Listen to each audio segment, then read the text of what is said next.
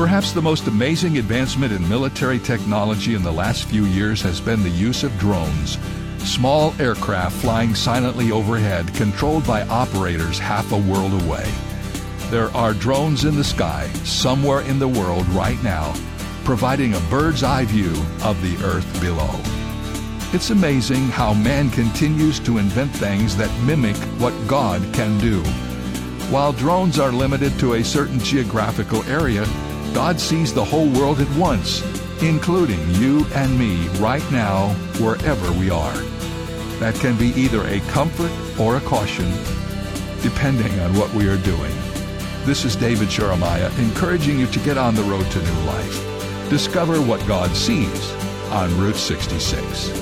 Route 66, driving the word home.